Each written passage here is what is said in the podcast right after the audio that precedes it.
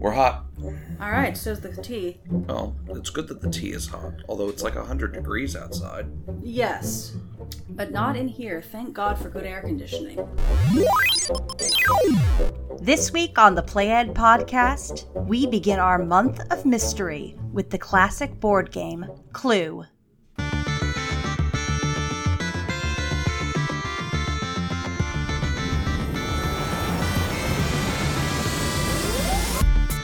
Welcome to the Play Ed Podcast, where we explore cultivating connections through play. Hello and welcome to the Play Ed podcast. I'm your host Laura, And I'm Chris. and we are here today to explore cultivating connections through play. So, I've got a quick bit of housekeeping to do before we get started. I was looking through my Apple Podcasts and I noted that if you look at our show on the Podbean app, you can find all of our helpful show notes. And if you go to some of the other podcatchers, Like Apple Podcasts, like Apple Podcasts, they disappear and just become plain text. they have no show notes. Exactly. So, my temporary solution to this is I will be including in every show description the name of our show page, which is played um, Dot podbean dot com. And I will have that there. That means that whatever podcatcher you're listening to us, if you go to our show page, you can find any of the handy notes and links that I link to. Because with our last episode, we had links to some uh, Videos and handouts and some bonuses from IEW. Uh, I know when we were talking about ACIS with GMT Games over the last few weeks, we had a whole wealth of links related to those. uh, some some playthrough videos on YouTube as well as um, a bunch of uh, development notes. So for the sake of the audience, There's a richer episode experience if you go to the show page for the notes. yes. Um, and I am looking at a longer term solution to ensure that all of you get to have the full full experience. A couple other things. I got a message today asking about a particular game. I'm so excited because it was one we were already talking about doing. We got a message? We got a message. We've got a message? Yes. Isn't there like a Blues Clues song about getting a message? It's got a, it's about a letter. Oh, it's about a letter. Okay, well, that's not quite the same. But we got a message. We did. Uh, asking um, actually about um, Right Start Math, which uses games. Oh, okay. So my my short answer is yes, we do have that in our plans to cover. Um, we will be. Uh, look- We'll do an episode on it. The next few episodes, we're going to focus on things like deductive reasoning Mhm. because this is rolling into October as we record this. And so we thought, what better theme around Halloween than to discuss mysteries? Yes. But we do have plans in the future. And in the meantime, yes, definitely, you can always write to us if there are games that you'd like to request. Uh, we might be able to review them. We might, if we're unfamiliar, be willing to look into them. But we always love having audience contact. I will tell it to you now, and I'll also do it at the end of the show. If you want to write a request to us, you can write to us at playedpod at gmail.com. You are also free to message us on Twitter or Instagram through their direct messaging. Uh, our uh, handles for both of those are PlayEdPod. And we are we have a Facebook page, Played Podcast, which you can send to us, us messages. Any of those are ways that you can get in contact. Uh, if there is a game that you would like to hear us talk about, please let us know through that, and we will put it into consideration. Also, we have a couple of updates about games that we have talked about in the past. Uh, just last month, we were speaking with the developers of Ancient Civilizations of the Inner Sea, and the Vassal module is now live. Yes, it is. And they are accepting pre orders on the follow up game, which they teased us with during the interview. The Ancient Civilizations of the Middle East is now accepting pre orders. Excellent. Yes. Uh, also, several episodes back, we talked about uh, that wonderful card game Magic the Gathering, I believe is part of a whole host of games that travel really easily. It's been 20 years since there has been a Magic the Gathering g- game that I have been interested in doing. We we are card themed release. yeah, card themed release. I mean, we've been very much a let's buy lots of late 90s cards on eBay kind of people. They just released Throne of Eldraine, which is all fairy tale inspired. And looking through the card manifest, it really is a very cool implementation of a whole bunch of fairy stories and related tropes within the context of Magic the Gathering. So, if you've got an interest in fairy tales and have been on the fence about Magic the Gathering, this might be the set to start taking a look at. Yes. Um, otherwise, it may be worth keeping an eye out for some of those cards, or at least reading the card manifest to see how some of those um, tropes and illustrations and ideas that are de rigueur in fairy tales uh, make their way into a game setting. It's certainly a variant that has made me completely reconsider the new um, the new elements of the game and be more than willing to to get back in. We'd even have one that might be tournament play. no, no, let us not go that I way. know exactly how much it would cost us to get tournament worthy decks for all the kids. Yeah, no, not going Not there. happening. No. Don't go in there. Don't go in there. Yes. But as you had said just a few minutes ago, by the time that we publish this recording, it will be October, even if it doesn't feel like it in Texas. Does it ever feel like October in Texas? Usually, like on the 29th or so, it finally does. I don't know. We've had some really, really hot Halloweens. I can tell you that I have been Halloweens where I was really glad that everyone had decided to go with lightweight costumes. And then I remember the year that I went to the Boo at the Zoo festival and everyone was. Was, with- that the day that it dropped 30 degrees in one afternoon and you had to, like, drive a pair of trousers to me for the office? Yes. Okay. I mean, the day started 85 degrees. I went to work in shorts and flip flops like I normally do. Um, and yeah, by mid afternoon, it had dropped 30 or 40 degrees. And I'm pretty cold hardy. I'll wear shorts down into the 40s, but once you start approaching 32, I I usually want something on my legs. So yeah, you had to drive some trousers out to the office. Yes, October in Texas is the month that starts in the 90s and ends in the 30s. Sometimes in the same day. Yes.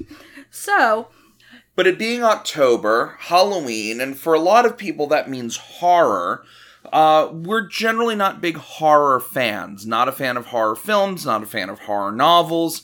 Um, have a friend who wrote a very interesting horror novel several years ago. Um, it was okay to read, but not, you know, horror's not my thing. mystery, kid- however. Our kids aren't even really into horror, No. but mystery. Mysteries we have long been interested in. And along with that crisp autumn weather and the change of leaves, there's something about entering autumn that just says to me, we really need a good mystery. And what better mystery game to start with than Clue? So, as we were compiling our list of games that might fit this theme, we've thought there's no other place that you possibly could start. For I'm I know we had a copy in my childhood because we played it all the time. Yes. And I would guess for a good amount of our audience, this is probably one of the games you've actually played. It's one of those games that, like Monopoly, is ubiquitous in the American experience of the last, say, 40 odd years. hmm Um, and for good reason. It is. It has been around since uh, 1949. It was first manufactured uh, in England um, then, and has But been. it has a different name in England, doesn't it? in England, it's known as Cluedo, which is playing off the fact that the Latin word for game is ludo. And so it's giving you the idea of it's a game about clues. Interesting. Mhm. And fun. I like wordplay. I love wordplay. So it's currently owned and published by uh, Hasbro. What do they not own? That is a good question. It seems like practically everything. I, I, I'm almost thinking we. I'm sure it would bore our audience, but you know, this is your opportunity to warn us off from this. Is write us in and let us know if you think this is a horrible idea. But maybe we should do an episode on like the history of game companies and how Hasbro came to own everything. That is a good question, but regardless, Hasbro does currently own and publish it. It was originally Parker Brothers in the U.S. I am trying to. I'm looking through the Wikipedia right now. Uh, yes, it was developed in 1944 by Anthony Pratt, an English uh, musician who applied for a patent for the invention of a murder mystery themed game, originally named Murder, and I don't know that it would have lasted anywhere near as long had it been called that. There were several differences between the original game concept and the one that initially published in 49. The original design actually called for 10 characters, Okay. one of whom was the victim by random drawing.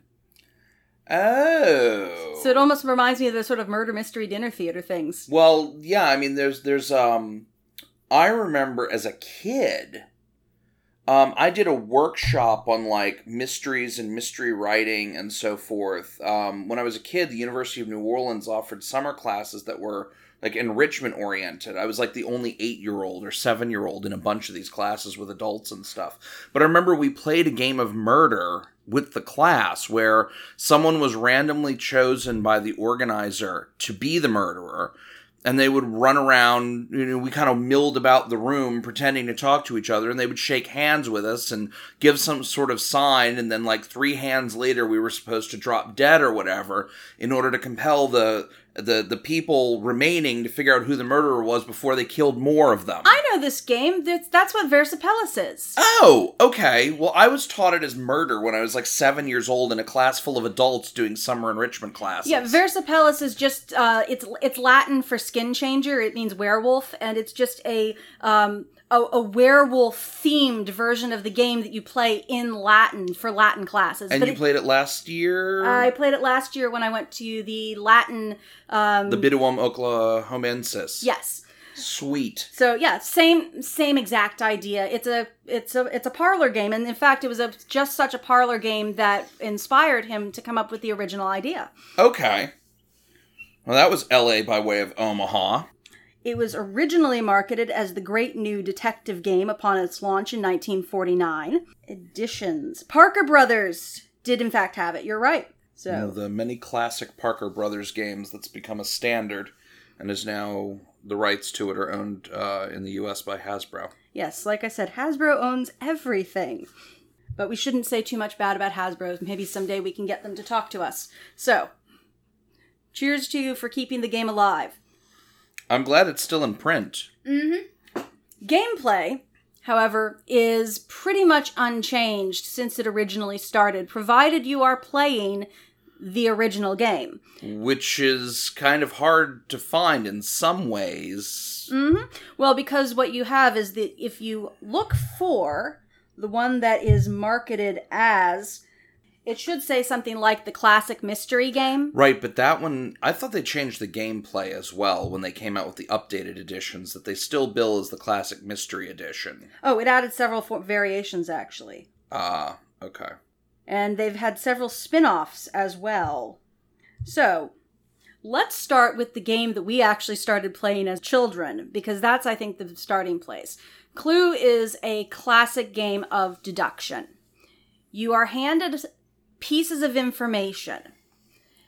Essentially, every time you're holding a card in Clue, that is a card that you know by default cannot be the murder weapon, murderer, or Location. or location, which are the three things that you're trying to find out so that you can win the game.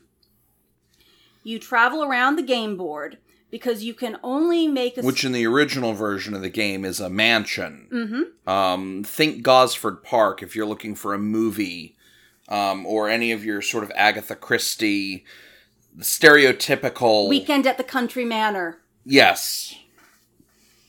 You travel around this game board, which represents the rooms of a mansion, and you can make suggestions as to who you think may have committed the murder, with what, where. in an effort to figure out who d- committed the crime with what weapon in what room, which is how do you explain it? I mean, you pull the cards out of the three decks and stick them in the envelope before gameplay begins, then you shuffle. Correct. You shuffle the cards among various players, so you start out with a small bit of information that you already know. So if I look at my hand and I have a wrench and a lead pipe and the conservatory, And Professor Plum, Professor then you know it can't involve any of those. and I can use a note sheet to note to myself that these ones can be safely eliminated. But I don't know anything else. What's in the other player's hands? And so the aim of the game is that as you travel around the game board making suggestions, you are trying to determine how much do the other people know and how can I get that information to them. So you have to use a degree of strategy in what kind of questions you want to ask and where you want to travel, as well as using the work of process of deduction to from that information determine that if it's if these five weapons weren't used, then the sixth remaining weapon must must be the one. So, it's a game that will cover things like deductive logic with lots of practicum, uh, as well as observational and strategic thinking skills. Mm-hmm. Um, you move around by dice roll, so there is some luck involved in being able to move the number of spaces you need to get from point A to point B. Um, and also figuring out how to structure your questions so that you don't reveal what's in your hand by the questions you're asking in order to figure out to, to solve the mystery in the course of play. Mm-hmm. So I think that the thing to keep in mind that deduction as a skill is one that requires a lot of development. On the one hand, it seems very simple. It's simple if you're provided all the facts, but at that point, you're not actually deducing anything. You're simply drawing the logical conclusion from the presented facts. Mhm. Deduction means you have to assume facts not in evidence, or you have to piece together the pieces of information you don't have. Mm-hmm. And you're basic, and you're learning some of the most basic elements of logic. If Professor Plum is in my hand, Professor Plum can't be the murderer. Is the most simple element of logic. Any card held by the players cannot be the cards that are in the case file. Right. So it sounds really simple when you've been doing it for years, but my memory of being a child playing this game was that it actually is a pretty sophisticated leap to make that recognition. Yes, it requires a great amount of abstract thinking, which really kind of brings up what what age is this appropriate for? Uh, officially, Hasbro says this is ages eight and up. Um, I recall I was probably six or seven when I started playing, but I don't think I really started to get the hang of it till I was around ten or twelve. Mm-hmm. Now, I would say that from playing the game, my favorite part of it were those secret passages. Yes. And that's because the secret passages allow for also that element of strategy that gets played in the game. Because your deductive reasoning has to be supported not merely by the information, but how you go about gathering it. Mm-hmm. There's a certain amount of luck involved. You roll a die, and that determines how many spaces you can move in your turn. The question is, where are you moving to? And the secret passages allow you to move across the game board and get quickly. So if you're If you're in a certain room, you can move to a certain other room predetermined on the opposite side of the board. So if I'm in the study and I want to get to the dining room, it's faster to go to the kitchen by way of secret passage and then move rather than trying to go all the way through the game board. The trade off is you forego a die roll in order to make, make that secret passage move. hmm But if the distances look right, it may be far more ad- advantageous to do it that way. Mm-hmm. And so you've got deduction being taught. You've also got skill. You also have bluffing because Yes. You, if you have a card in your hand, then you know a piece of information. That's not necessarily a piece of information that you want to tell the other players. So asking a question about a card that you already know is eliminated does makes it a little harder for them to realize that that piece can safely be taken off the board, Right. so to speak. You can create some confusion among other players once you become a more mature and savvy player of the game. Mm-hmm. But I think it's I think at the heart of it is that element of deductive reasoning. And yeah, I seem to remember six or seven act yeah, probably six or seven. I know that we moved when I was seven and we were probably playing it by then.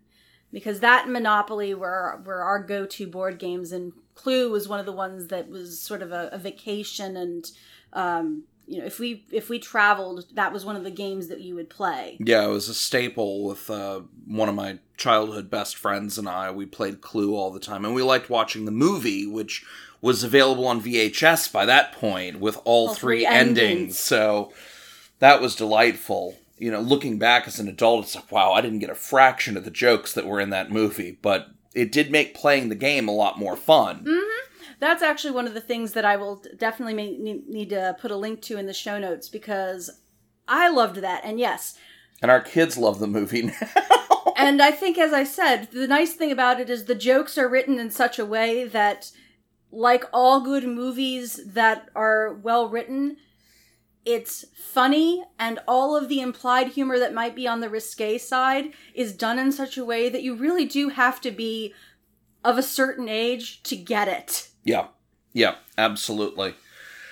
So, what kind of pitfalls do you think uh, parents might run across if they want to introduce Clue to their kids? Well, And I'm gonna say that you know, if if the parents are in our age cohort, they might want to look for uh, the 1986 um, classic version mm-hmm. um, through their their game supplier of choice, uh, rather than some of the newer, updated ones with what are supposed to be shinier graphics. But from what I've seen, they, they it just it just doesn't feel right. I, I like that that classic look and feel and aesthetics, as we've mentioned on other episodes, are a huge deal. Um, I think, quite frankly, the current production runs from Hasbro have terrible aesthetics, um, and I think they detract from the game. Uh, they attract, they detract from its enjoyability, from its replayability. Uh, changing the uh, rooms, the room names, um, in some cases, redo, altering the layout. Um, all those I think are intended to make it more appealing to hip modern people. Um, but I think part of the charm, at least for me, when I think about it, is that this was a game that taught me to ask what is a conservatory? What is a billiard room and what do you do in a billiard room and why would a why would a a, a, a, house have a billiard room? Mm-hmm. Um, you know, uh, That and I think the thing that struck me most is that I was always a kid who loved old fashioned things, which was one of the reasons I loved it. I imagined the house that when I saw the movie Clue, it's like, yes, yes, this is the house I was imagining. yes. It was it was old with I was wo- so sad when I learned it really was a set. Yeah. Uh, and then the and then the actual house they used for the exteriors burned down. alas. But there's something about, you know, those old Victorian mansions, or even older, older mansions if you go look to those great houses in England, but with secret passages and wood and paneling and Well, and and and that's the thing is that you know getting into that aesthetic question that you can make the, the we ran into this when we were working in theater that there's always this desire to update a play because that'll make it appeal to modern audiences, which isn't true. It can make it incomprehensible, it can make it lame, but it never makes a good play better, and it doesn't make a bad play good. Games work the same way. If you update the aesthetics in order to conform with the hip postmodern culture of ugliness we're surrounded by, then at the end of the day, you're going to deprive people of one of the principal reasons to pull a board game out, which is to escape from the milieu they're immersed in and enjoy pretending to be other people someplace else with other concerns. More importantly, if I want to imagine a mansion, I want to imagine this creaky old Victorian that's been kept running by some v- butler who's a relic of a bygone era. Era, not a McMansion You could that was sw- built by a contractor in 2005. Yeah, exactly. And and unfortunately, looking at the mansion board in one of the more recent um, uh, versions of the game, where they they subbed out Ms. White for Doctor Orchid. No, it wasn't that one. Oh, it wasn't that one? That one still has the normal game arrangement. It was actually the other one that still has the original character names, but has the optional boardwalk board uh, game Oh, board. okay. See, I can't even setting. keep them straight. Just give me the nice long rectangular box, bifold. Yeah, with the tile floor in the hallway. And, and that's how you can. I'm gonna be cranky and grumpy about this. I, I Yes, which you are allowed to be. As I was mentioning earlier with Ma- with the Magic the Gathering cards, every time that there's an option between a modern update, recent release, and something that we bought 20 to 30 years ago, I don't even have to ask. that is true. That is true. All right, so as far as how to keep it in the fun zone, besides having the fun of your kids listen to parents argue about how things were so much better in the old days. Um, get off my lawn. for recommended age, I do suspect that that eight for most kids is probably going to be about that because deductive reasoning as a developed skill does take some time to get into place, and some of the pieces may not be in place until about eight. And it's not something you can force. When we talk about some of the pieces being in place for deductive reasoning, we're talking about neurological development in a child that can't be hastened. No amount of listening to Mozart or putting your kids in, you know, preschool type classes is going to accelerate the the neurochemical development and the physical development of the brain that enables that kind of abstract thinking. So, if your kids aren't ready for Clue, be patient. Mm-hmm. Try again in 6 months or a year. yeah. Other common And we will have some games we're going to talk about over the next couple of weeks that would be appropriate for helping to teach younger children deductive reasoning. Yes. So, most common pitfall I would say is that, like all other competitive games, Somebody's got to win, somebody's got to lose. That can cause tears, especially if the child realizes that mom and dad or older siblings' ability to engage in deductive reasoning far outpaces their own. correct. So, keep that in mind. Gauge your children. If you know you've got a hyper competitive child, um, keep that in mind. If you know you've got a kid who gets upset if they're if because they tend to prefer those cooperative games, keep that in mind. Maybe this is not the right time. They may still need some growing up before they're able to handle the loss. Um, other common pitfalls. There is that element of luck. The notes that the gameplay can be between 10 and 60 minutes. I always remember clue games taking a long time, with moving between rooms in order to do the deduction being the most time consuming point. So keep in mind what that time limit is. Assume it's going to be on the longer end so that you don't end up with this, hey, we've got 30 minutes, what can we do?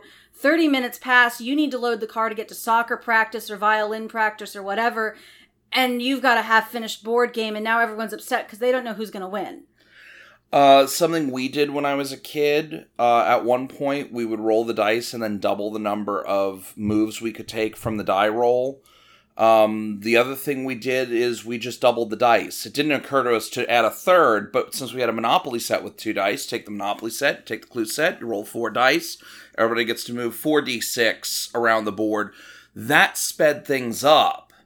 Um, but in some ways, the game length really is dictated by how many clues are the players starting off with, how closely are they keeping those to the vest, and how quickly can one of the players figure out what's in that envelope in the center of the board. Yes, because to some degree, what makes the game run faster is your observation of the questions the other players are asking. And what results they get. and trying to make leaps of logic as not, not only they but you ask que- or rather not only you but they ask questions with younger, less experienced players, they're not going to be able to make those leaps. You've got the risk that you, as the parent with better, more developed deductive reasoning skills, might be winning the game more often.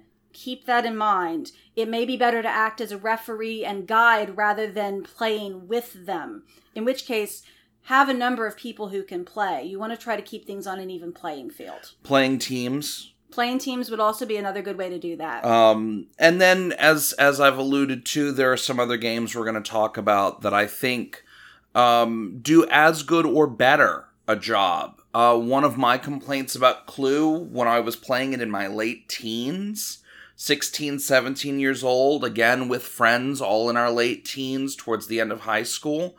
One thing we all noticed was that the games became fairly repetitive. There's a li- very limited number of of suspects, a very limited number of clues, a very limited number of potential locations for the murder.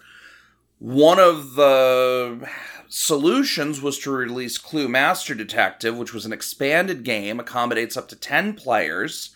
Um, that was one we had. I remember when we when we got that copy because we'd had the classic version. okay. And then someone gave us Christmas, a birthday, something like that. We got Master Detectives like there's a Miss Peach and and it had updated artwork. So it went from being that artwork that was very reminiscent of the 1940s 50s of the original to it looked very 1980s Mm-hmm. it was very 1980s um, but i do remember Like something out of Dallas. Yes, it did look like something out of Dallas. But I remember having that and liking having.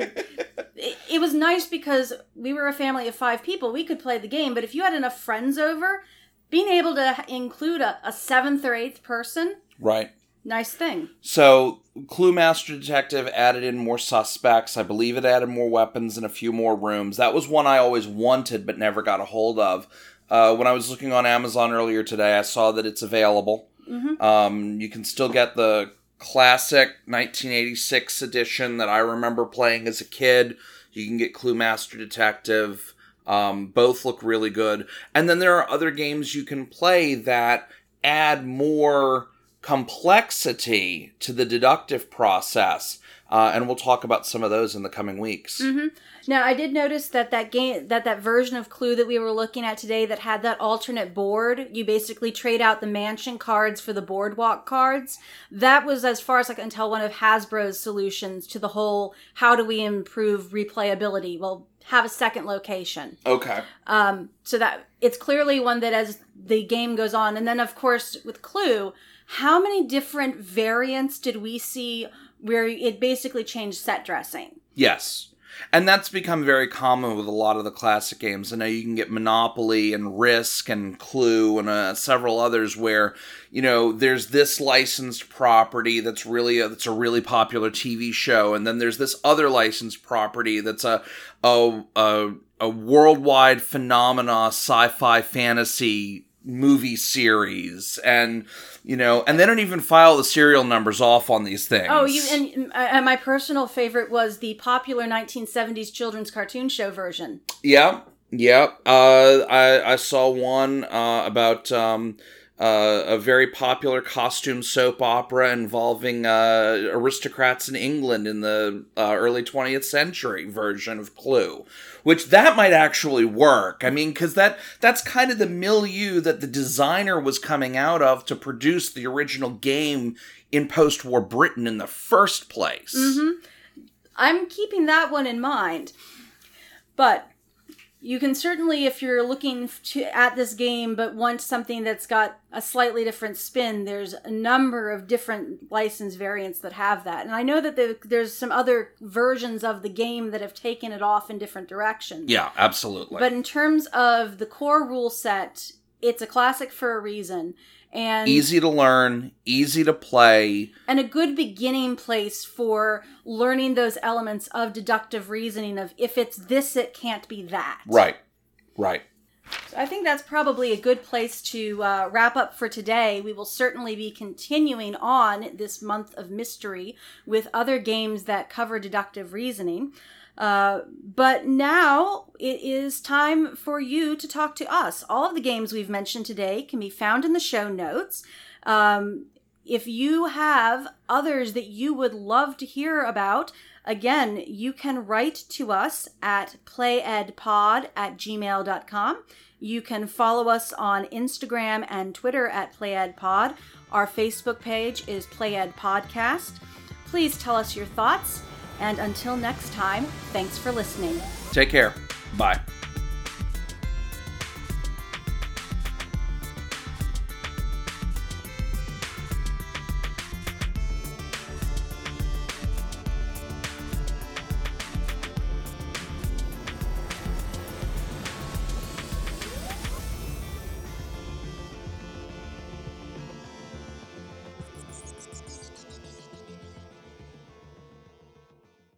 Did you see I threw Clue Retro 1986 and Clue Master Detective into the Amazon cart? I did see that. We could probably just get one or the other. Probably. Master Detective accommodates up to 10 players. Oh, is that the one that added all the new characters? Yeah. Like Peach? Yeah. I remember that we had that one. Okay. Yeah. That was the one I always wanted as a kid. Yeah, I remember we had that, and when we first saw it, it's like, what? There's extra people? Yeah. it's more rooms, more weapons, more suspects, so it's a harder game, but it accommodates more players. Mm-hmm. We have nothing on the history of Clue.